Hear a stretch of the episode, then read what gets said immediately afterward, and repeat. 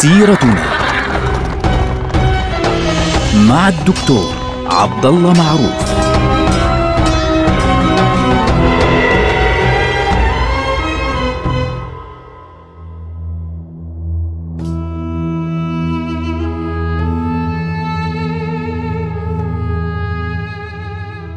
السلام عليكم ورحمة الله وبركاته. سيرتنا سيرة هذه الأمة العظيمة، ونحن الآن انتهينا من عهد السلطان مصطفى الأول، ونحن الآن في بداية عهد السلطان مراد الرابع. السلطان مراد الرابع لولا قدومه في هذه المرحلة الحساسة لكانت قد اختلفت أمور الدولة تماما.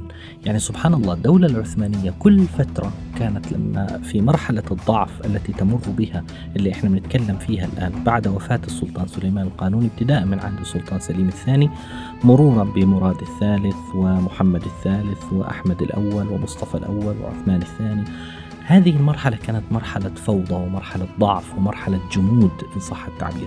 ولكن في كل فترة سبحان الله بتيجي لهذه الدولة شخصية بترفع هذه الدولة مرة أخرى، وهنا نحن الآن أمام هذه الشخصية السلطان مراد الرابع. السلطان مراد الرابع هو ابن السلطان أحمد الأول، فبالتالي الرجل يعني واحد من أبناء السلطان أحمد الأول العظيم، الذي يعني كانت له مكانة كبيرة في قلوب الناس بالرغم من أنه توفي صغيرا لما كان عمره ثمانية وعشرين سنة. طبعا هذا الرجل مراد الرابع ولاه الانكشارية، يعني عمه السلطان مصطفى الأول بعد أن عزل تماما بسبب ضعفه بعد مقتل طبعا أخيه عثمان الثاني، قام الانكشارية بتعيين السلطان مراد الرابع باعتبار أن هذا الرجل رجل ضعيف، هكذا كانوا يظنون وكانوا يعتبرون، لأنه شاب صغير جدا، يعني ما زال صغيرا جدا، يعني هو ولد في سنة ألف وستمئة وتسعة واستلم الحكم في عام ألف وستمئة وثلاثة وعشرين، يعني احنا نتكلم تقريبا عن آه نحكي عن حوالي ثلاثة عشر أربعة عشر سنة، يعني لما كان عمره عندما استلم الحكم. فقالوا في نفسهم إنه ما دام هذا السلطان صغير، يعني ما زال يعني شابا صغيرا يافعا، يمكننا أن نفعل ما نشاء.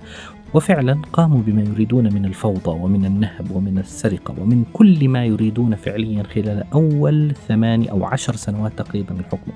يعني هو حكمه امتد من عام ألف وستمئة وثلاثة وعشرين حتى عام ألف وستمئة وأربعين، يعني بنتكلم تقريبا عن سبعة عشر سنة. أول عشر سنوات من حكمه كان لا زال شابا صغيرا، يعني من أربعة عشر إلى أربعة وعشرين سنة، كان لسه مش قادر يمسك الحكم، فلذلك كان الرجل ضعيفا في وجه الانكشارية ولم يتمكن من السيطرة على الحكم بالفعل. طبعا بمجرد ما استلم الحكم في ضمن هذه الفوضى الكبيرة التي حدثت بعد مقتل عثمان الثاني والفوضى التي دبت في آه نهاية عهد مصطفى الأول، انتهز ملك الدولة الصفوية اللي هو الآن اسمه الشاه عباس فعليا، انتهز هذه الفرصة وبدأ يتحرك مباشرة باتجاه العراق، بدأ يتحرك باتجاه بغداد. وكان السبب في ذلك أن والي بغداد أرسل إليه يعني ضمن هذه الفوضى، قال ليش أنا أظني تحت يد الدولة العثمانية، أراد أن يخرج بالفعل، اسمه بكير آغا هذا الرجل، وأرسل إلى الشاه عباس يعرض عليه أن يسلمه بغداد بمقابل أن يكون هو مسؤولا عنها. وفي نفس الوقت أرسل إلى القادة العثمانيين في جيش الانكشارية وقال لهم أنا أبقى مع الدولة العثمانية بشرط أن أستلم يعني منطقة العراق بالكامل، فبالتالي بده يضرب الاثنين في بعض. فتحرك العثمانيون باتجاه بغداد وتحرك الشاه عباس باتجاه بغداد، وصل العثمانيون في البداية ثم بعد ذلك حاصرها الشاه عباس ودخل الشاه عباس بغداد. أول ما فعل الشاه عباس في بغداد كان قتل هذا الرجل اللي هو بكير آغا، هذا الرجل اللي حاول أنه يضرب الدول ببعضها. كانت النتيجة لأجل أطماعه طبعا، كانت النتيجة أنه قتل وانتهى أمره. والمشكلة وين؟ أنه سقطت بغداد بيد الدولة الصفوية. هذا السقوط كان يعني مؤلما جدا للدولة العثمانية، لأنه بغداد مش مدينة عادية. طبعا مباشرة بدأت الفوضى تدب في منصب الصدر الأعظم بسبب هذا الحدث. يعني السلطان اجوا له مجموعة الانكشارية الذين حوله وقالوا له عليك أن تعين شخصا آخر، اللي هو صدر أعظم بدل الصدر الأعظم الموجود اللي هو كما نكش علي باشا. قال له قالوا له هذا هو المسؤول عن عن سقوط بغداد، فأمر السلطان بقتله، وولى مكانه رجل اسمه جيركس محمد باشا. هذا الرجل توفي، تولى من بعده حافظ أحمد باشا. هذا الرجل بدأ يتحرك باتجاه منطقة بغداد حافظ باشا ليستردها، وحاصرها في بداية سنة ألف وستمائة وأربعة وعشرين للميلاد. بعد أن تجهز كاد ها كاد أن يفتح المدينة إذا بالانكشارية يعني يتمردون عليه ويقولون لا نريد أن نحاصر المدينة ولا نريد أن نستمر بالقتال، فاضطر أن يرجع إلى الموصل، وسار بعدها باتجاه ديار بكر، فحصلت مرة أخرى ثورة من الجند الانكشارية ضده، فاضطر السلطان أن يعزل حافظ باشا. هذا الرجل وعين بدلا منه رجل اسمه خليل باشا. فهذا الرجل يعني بدأت في زمنه فوضى كبيرة بين مجموعة من الباشوات اللي كان أصلهم يعني صدر أعظم، وحصل حصار من هذا إلى ذلك. يعني صدر خليل باشا حاصر أبازو باشا الذي وكان أصلا صدرا أعظم، وبعد ذلك صارت فوضى بين الطرفين. انتهى الأمر بالفعل إلى تتابع الثورات بشكل كبير جدا من الجند الانكشارية، والسلطان مش قادر يتحرك بالفعل، ويضطر في كل مرة إلى تلبية طلباته. مرة بيقولوا له اعزل هذا، اقتل هذا، ارفع هذا، انزل هذا، يعني شيل هذا، حط هذا. كانت الفوضى كبيرة جدا، والسلطان مش عارف يتحكم بالأمور.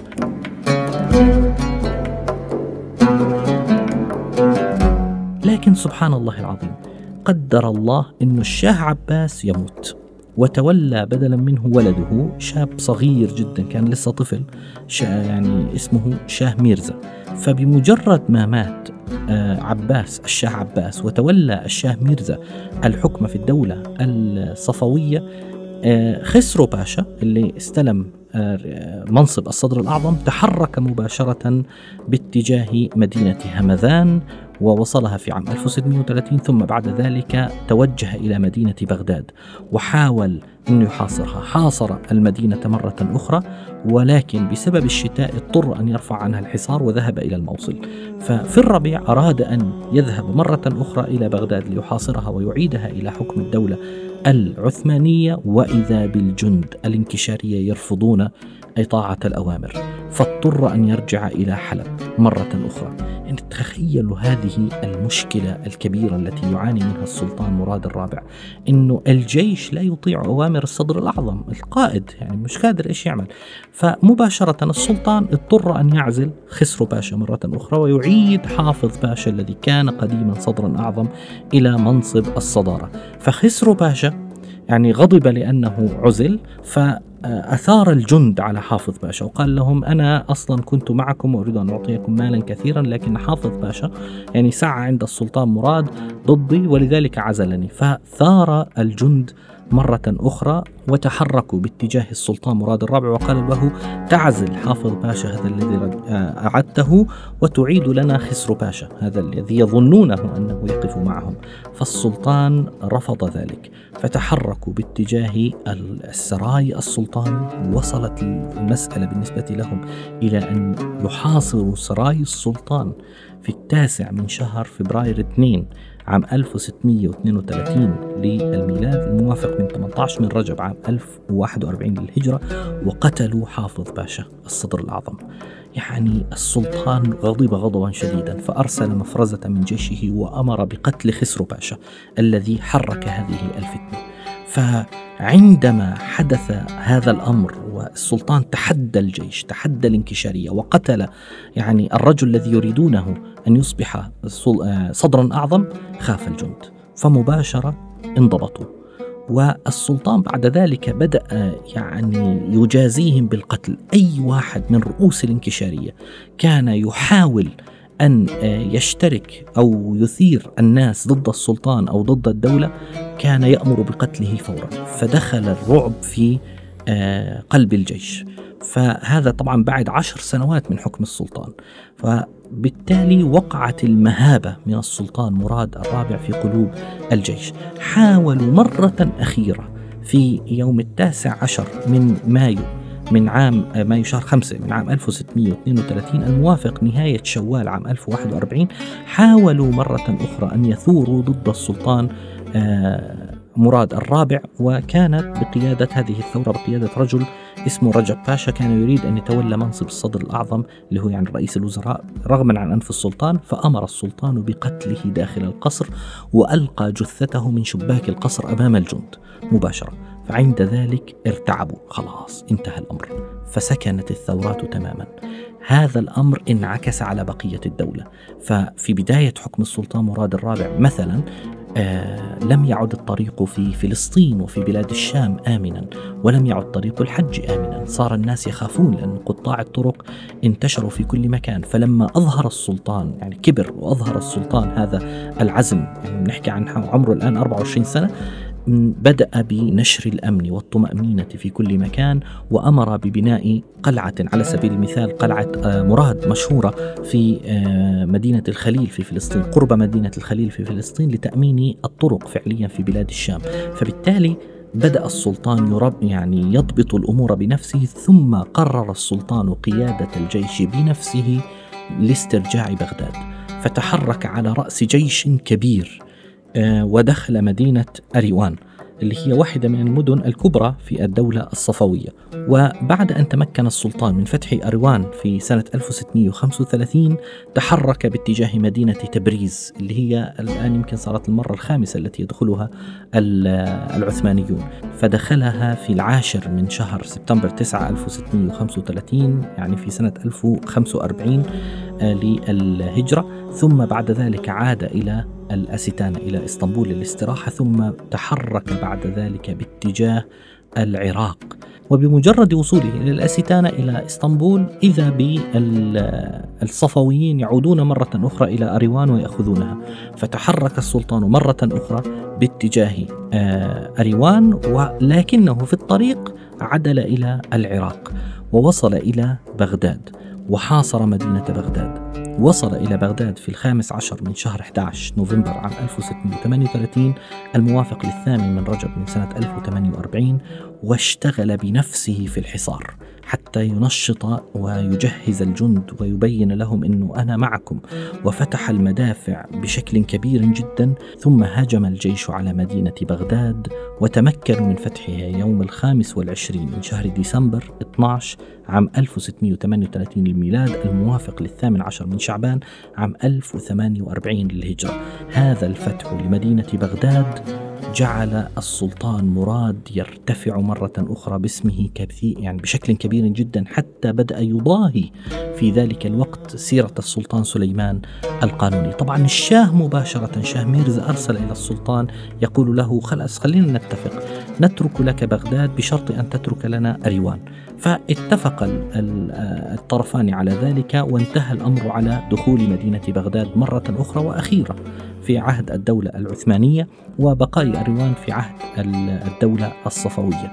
لكن لكن فجأة توفي السلطان مراد الرابع وكان عمره واحد وثلاثين عاما يوم السادس عشر من شوال من عام ألف وتسعة وأربعين للهجرة الموافق لشهر اثنين عام ألف وستمئة وأربعين للميلاد. كان سنه واحد وثلاثين عاما فقط. قدر المؤرخون أنه لولا وفاته المبكرة لكان ربما أعاد سيرة السلطان سليمان القانوني، بوفاته يستلم أخوه إبراهيم الأول الحكم. نلقاكم على خير والسلام عليكم.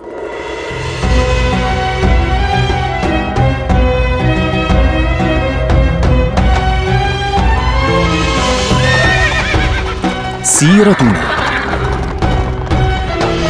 مع الدكتور عبدالله معروف.